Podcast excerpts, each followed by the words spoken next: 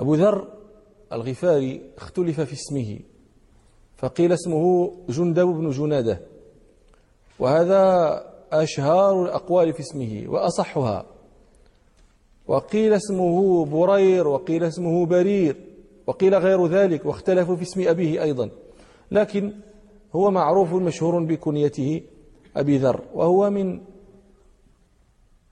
أجلاء الصحابة وقدمائهم كان قديم الإسلام. هو رابع أربعة أو خامس خمسة. معناه قديم الإسلام جدا.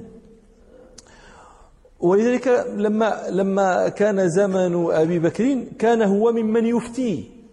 لذلك يذكرون أنه أفتى زمن أبي بكر وعمر وعثمان. والغريب أنه قبل إسلامه كان ممن يقطع الطريق وكان يغزو على القبائل فيأخذ ما يأخذ ثم ألقى الله في في قلبه الإسلام. وهذه قضية قيسوا أمثالها على أمثال أزمنتكم هذه. قد يرى إنسان رجلا أو امرأة يظهر من حاله ويعلم ويعلم من أفعاله وأحواله ما يجعله ييأس من أن هذا يهديه الله إلى طريق الاستقامة. فإذا به في يوم من الأيام آه، تجده قد من الله عليه بالهداية. فلا ينبغي أن ييأس الإنسان من مسلم. هذا هو فألقى الله في قلبه الإسلام. وقصة إسلامه مذكورة في الصحيحين وفي غيرهما. روى مسلم عن عبد الله بن الصامت. قال آه، أن أبا ذر حدثهم بقصة إسلامه فقال خرجنا من قومنا غفار. وكانوا يحلون الشهر الحرام. فخرجت أنا وأخي أنيس وأمنا فنزلنا على خال لنا فأكرمنا خالنا وأحسن إلينا. فحسدنا قومه. فقالوا له إنك إذا خرجت عن أهلك خالف إليهم أنيس. يستفزون ويستثيرون غضبه. قال فنثى إلينا خالنا فنثى خالنا إلينا الخبر. أخبرهم بما أشيع. فقال له أبو ذر أما المعروف الذي سبق لك إلينا فقد كدرته ولا اجتماع معك فيما بعد. قال فقربنا سرمتنا يعني قربوا إبلهم فارتحلنا عليها وتغطى خالنا ثوبه يبكي. ندما على ما بدر منه. قال وانطلقنا إلى مكة. وقال أبو ذر يحدث الراوي عنه هذا؟ ولقد صليت يا ابن أخي لله قبل أن ألقى رسول الله ثلاث سنين. فقال له فأين كنت توجه؟ قال كنت أتوجه حيث وجهني ربي. قال فقال لأنيس إن لي حاجة بمكة فاكفني. فانطلق أنيس قال أبو ذر فراث علي راث يعني أبطأ عليه. فلما رجع أنيس قال له أبو ذر سأله عن سبب تأخره وإبطائه. قال لقيت رجلا على دينك. يزعم أن الله أرسله. فقال أبو ذر فقلت له فماذا يقول قومه؟ قال يقولون شاعر كاهن ساحر. قال أبو ذر فقلت له فاكفني حتى أذهب فأنظر. قال فذهبت فلما دخل مكة قال تضعفت رجلا منهم. ضعفه يعني استضعفه. رأى أن أن مثل هذا يقدر عليه. قال فتضعفت لأنه خشي أن يسأل إنسانا وهو علم والآن أخبره أخوه أن قريشا يتهمون النبي صلى الله عليه وسلم بالسحر والكهانة والشعر يعني ليسوا معه على وفاق. فإذا جاء أجنبي يسأل عن هذا المتهم بالشعر والسحر والكهانة كيف يتلقاه الناس؟ بما لا يسره. فإذا مثل في من في مثل هذه الحال؟ إنما يسأل من يتضعف حتى إذا أراد أن يصنع به شيئا قدر عليه. قال فتضعفت رجلا منهم؟ فقلت له أين هذا الذي يقال له الصابئ؟ كان من من أسلم؟ قيل له الصابئ قال أين هذا الذي؟ قال فأشار إلي وقال الصابئ الصابئ. قال فمال علي أهل الوادي. قاع الناس ديال مكة جاو قال مال علي أهل الوادي بكل حجر ومدار. اللي لقى شي حاجة يضربوا بها. قال حتى سقطت مغشيا علي. من الضرب فقمت وأنا كالنصب الأحمر. كل دم فذهبت إلى زمزم فغسلت عني الدم. تخبت الماء. فاختفى هناك. قال فمكثت يا ابن أخي ثلاثين ما بين ليلة ويوم. ما لي طعام إلا زمزم. فسمنت. حتى تكسرت عكن بطني. العكن هي هذه كلكم عرفتوها. قال طبعا هو لا يجرؤ أن يبرز للناس لأنه علم ماذا يصنع به. وينتظر أن أن يرى النبي صلى الله عليه وسلم. قال في ليلة قام رأى إضحيان مقمرة مضيئة ضرب الله على قريش فما فلا يطوف أحد. هو هو مختف بين الكعبة وكسوتها.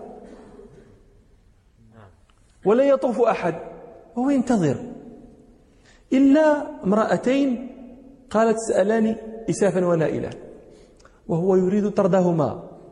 لأنه ما, ما دام إنسان فإن أتى النبي صلى الله عليه وسلم هو لا يستطيع أن يكلمه.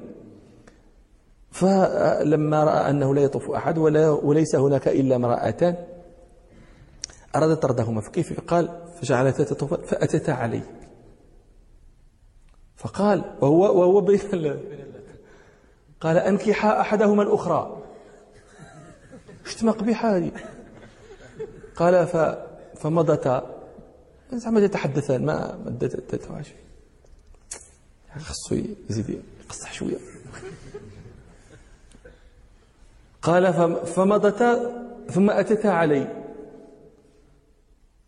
فقال هن كالخشبة غير أني لا أكني. يعني جاء بأصرح ما يتحدث به عن الفرج. كلمة صريحة جدا. لا أكني. قال فذهبتا والولان أحشموا وقالت لو كان أحد من أنفارنا هنا. فلما ذهبتا لقيتا رسول الله صلى الله عليه وسلم وأبا بكر هابطين قاصدين الكعبة يطوفان فقال لها النبي صلى الله عليه وسلم ما لكما؟ قالت الصابئ بين المختف تحت أستار الكعبة فقال النبي صلى الله عليه وسلم ما قال لكما؟ قالتا قال لنا كلمة تبلأ الفم. امرأتان كافرتان. وفيهما حياء من من من, من التصريح بكلام كافرتان. فانطلقتا فجاء النبي صلى الله عليه وسلم. قال أبو ذر فتركته حتى طاف ثم صلى. فلما انصرف جئته فكنت أول من سلم عليه بتحية الإسلام. فقلت له السلام عليك يا رسول الله. فقال وعليك السلام ورحمة الله. من أنت؟ فقال أبو ذر من غفار. قال فوضع النبي صلى الله عليه وسلم جبهته على يد يده على جبهته. علاش؟ يعني غفار كانوا كانوا قوم يقطعون الطريق ويسرق ويسرقون الحجاج. فقال أبو ذر فقلت في نفسي كره أن انتبهت إلى إلى غفار. فقال له النبي صلى الله عليه وسلم منذ متى أنت ها هنا؟ فقال له أنا ها هنا منذ ثلاثين بين ليلة ويوم. فقال له النبي صلى الله عليه وسلم ومن كان يطعمك؟ فقال له ما كان يطعم إلا ماء زمزم. فسمنت وتكسرت حتى تكسرت عكان بطني وما وجدت على كبدي سخفة جوع. فقال له النبي صلى الله عليه وسلم إنها مباركة إنها طعام طعم. ثم ذهب به أبو بكر رضي الله عنه وأطعمه زبيبا في بيته فكان ذلك أول شيء أكله في مكة وهو ذلك الزبيب الذي أطعمه أبو بكر. ثم بعد ذلك قال له النبي صلى الله عليه وسلم إني أريت أرضا إنه رفعت لي أرض ذات نخل ولا أحسبها إلا يثرب. فهل أنت مبلغ قومك عني؟ لعل الله يأجرك عليهم. فذهب فرجع أبو ذر. فلما لقي أخاه أنيسا قال له أنيس ما صنعت؟ قال أبو, أبو ذر صنعت أني أسلمت وصدقت. فقال له أنيس ما بي رغبة عن دينك وأنا أيضا آمنت وصدقت. ثم انطلق إلى أمهما فقالت لهما ما بي رغبة عن دينكما وأنا أيضا آمنت وصدقت. فرجعوا إلى غفار. فأما قسمت غفار قسمين. قسم أسلم في ذلك الوقت وقسم قالوا إذا ذهب رسول الله صلى الله عليه وسلم إلى المدينة أسلمنا. فلما ذهب النبي صلى الله عليه وسلم إلى المدينة أسلم الباقي. فقالت سليم قبيلة أخرى نحن أتوا النبي صلى الله عليه وسلم فقال يا رسول الله إخواننا نسلم على ما أسلموا عليه. فأسلمت سليم أيضا. فقال النبي صلى الله عليه وسلم غفار غفر الله لها وأسلم سالمها الله. فكانت هذه منقبة لأبي ذر لأنه بسببه أسلمت قبيلتان عظيمتان من العرب. وكان رضي الله عنه ثم بعد ذلك ذهب إلى المدينة بعد أن مضت بدر وأحد. لم يتهيأ له الهجرة إلا في ذلك الوقت. وله فضائل ومناقب منها. ما روى الإمام أحمد أن رسول الله صلى الله عليه وسلم قال عن أبي ذر ما أظلت الخضراء ولا أقلت الغبراء من رجل أصدق لهجة من أبي ذر. وحدثتكم أنه كان يعني في الصحيحين رواية أخرى الحديث ذكرتكم آه، مر به آه، المعرور بشر بن معروف قال فوجده قد لبس بردا وألبس غلاما له مثله. فقال له لو لو أخذت هذا البرد من غلامك فتكون لك حلة يكون لك إزار ورداء. فقال له فحدثه حديث الذي ذكرت. إخوانكم خوالكم فجعلهم الله فمن كان أخوه تحت يده فليطعمه مما يأكل وليلبسه مما يلبس فكان يصنع ذلك. إذا كان له ثوب قسمه قسمين فاتزر بنصف وأعطى غلامه نصفا.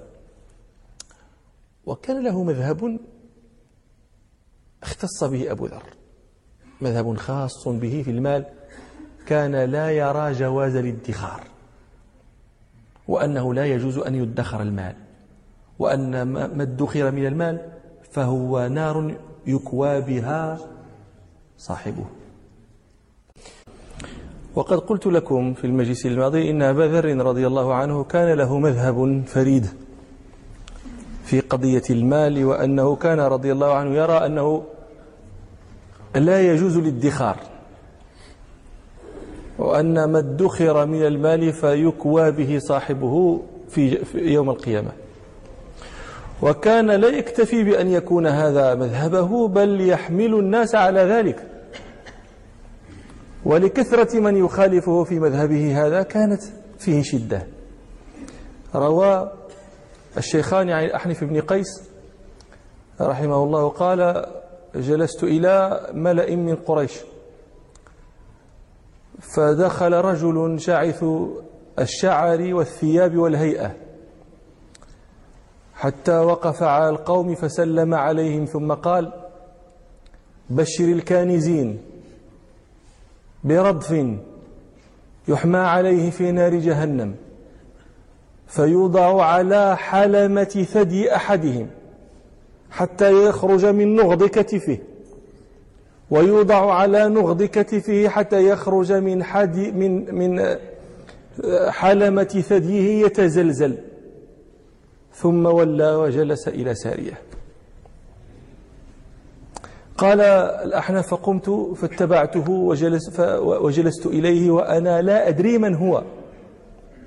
فقلت له ما أرى القوم إلا كرهوا هذا الذي قلته فقال إن هؤلاء لا يعقلون إنهم لا يعقلون شيئا. وقال لي خليلي. فقال له الأحنف ومن خليلك؟ لأنهم لا يعرفه فقال رسول الله صلى الله عليه وسلم يا أبا ذر أترى أترى أحدا؟ قال أبو ذر فنظرت إلى الشمس إلى ما بقي من النهار وأنا أرى أن رسول الله صلى الله عليه وسلم يرسلني إلى حاجة له. فقلت نعم يا رسول الله. فقال صلى الله عليه وسلم ما أحب أن لي مثل أحد ذهبا. أنفقه كله إلا ثلاثة دنانير. هذا كلام النبي صلى الله عليه وسلم. ثم قال أبو ذر وإن هؤلاء لا يعقلون وإنما يجمعون الدنيا ولا والله لا أسألهم دنيا ولا أستفتيهم عن دين حتى ألقى الله. فهذا كان مذهبه رضي الله عنه معروف أنه لا يرى أن أن يدخر شيء. ومما يريكم أيضا هذا هذا المذهب ما رواه الإمام أحمد عن عبد الله بن الصامت قال آه، خرج لأبي ذر عطاؤه وكانت له جارية تقضي حوائجه فلما قضيت حوائجه وأنفق عطاؤه بقي منه سبع. فأمرها أبو ذر أمر الجارية أن تشتري بها فلوسا. فقال عبد الله بن الصامت لأبي ذر لو ادخرته هذا الذي بقي لو ادخرته لحاجة تنوبك أو لضيف ينزل بك. فقال له أبو ذر إن خليلي عهد إلي أن أيما ذهب أو فضة أوكي عليه. أوكي عليه يعني جعل في وكاء جعل في صندوق. ادخر. أيما ذهب أو فضة أوكي عليه فهو جمر على صاحبه حتى يفرغه في سبيل الله. وروى ابن عساكر عن أن أن أبا موسى قدم المدينة فلقي أبا ذر. وكان أبو موسى في ذلك الوقت واليا على مصر من الأمصار. فلما لقي أبا ذر جعل أبو ذر يزور عن أبي موسى وأبو موسى يلاطفه فيقول له مرحبا بأخي فيقول له أبو ذر إليك عني. غضب منه لأنه لأنه ولي لأنه ولي صار صار عامل على المدينة فيقول له أبو موسى مرحبا بأخي فيقول له أبو ذر لست بأخيك. قد كنت أخاك قبل أن تلي. وروى ابن سعد في الطبقات أن أن أبا ذر دخل على عثمان. وقد مات عبد الرحمن بن عوف وكانوا يقسمون ميراثه. وكان كعب حاضرا ثم فقال عثمان لكعب.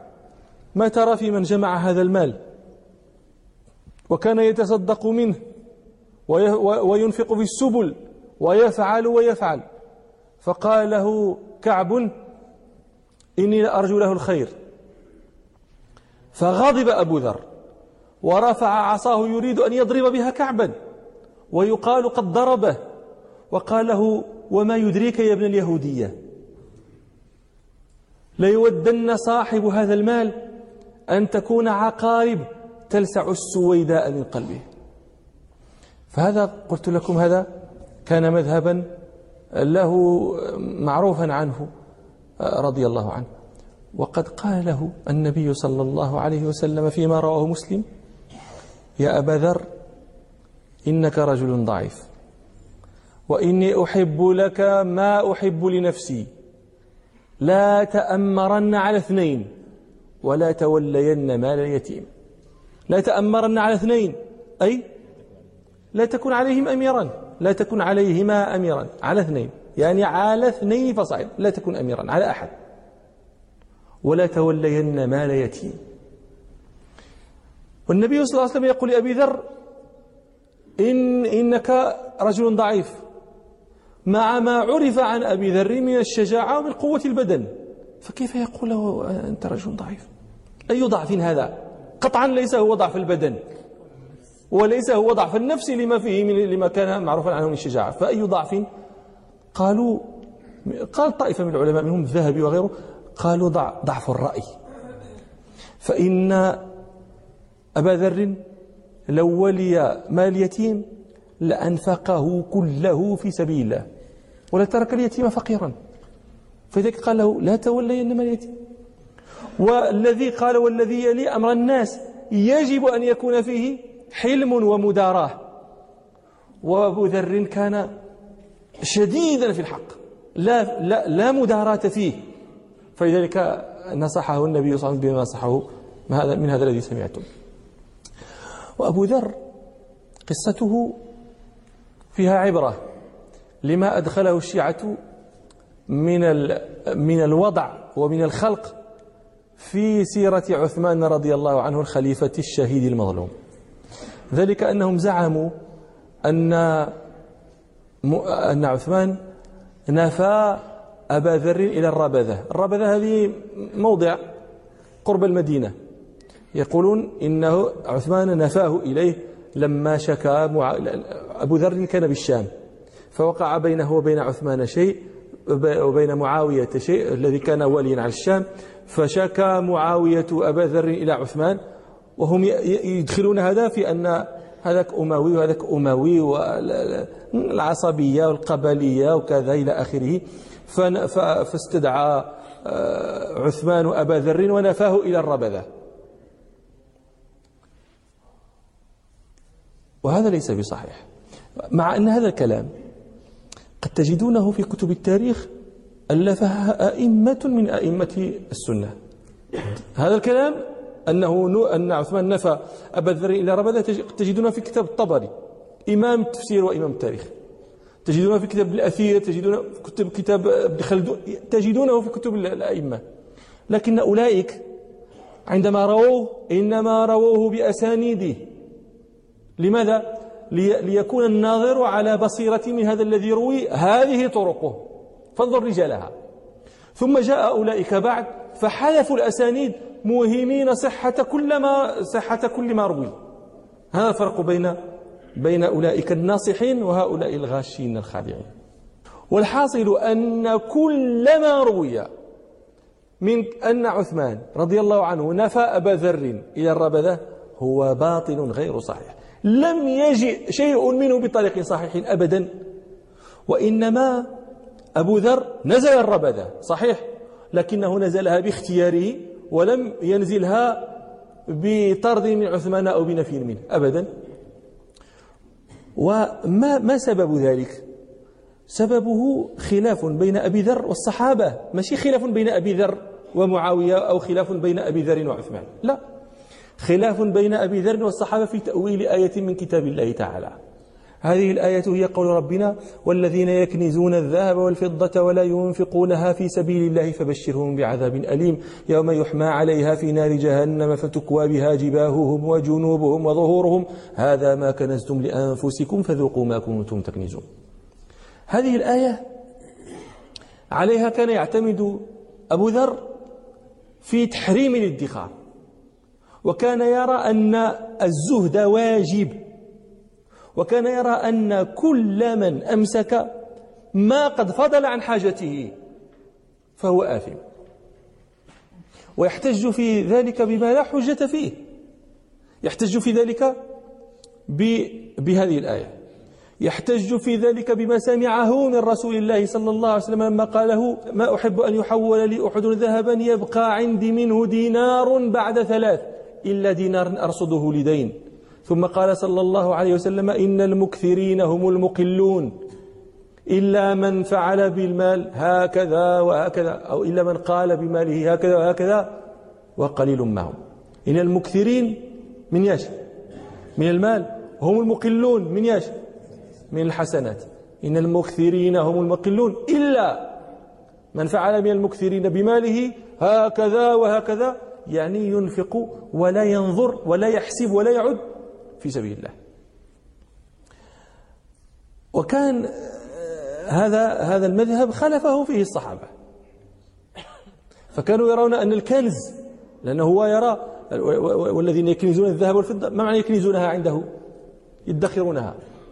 فضل عطاؤك ألف تحتاج منها خمسمائة يفضل عنك منها خمسمائة فإذا أمسكتها فهو كنز. وتدخل في قوله تعالى والذين يكنزون الذهب والفضة ولا ينفقون في سبيل الله فبشرهم بعذاب أليم. واضح. الصحابة كانوا يرون أن الكنز هو المال الذي لا تؤدى زكاته. أما المال الذي تؤدى زكاته فليس بكنز. ويرون أن الآية لا تتناول من ادخر وقد أدى الواجب.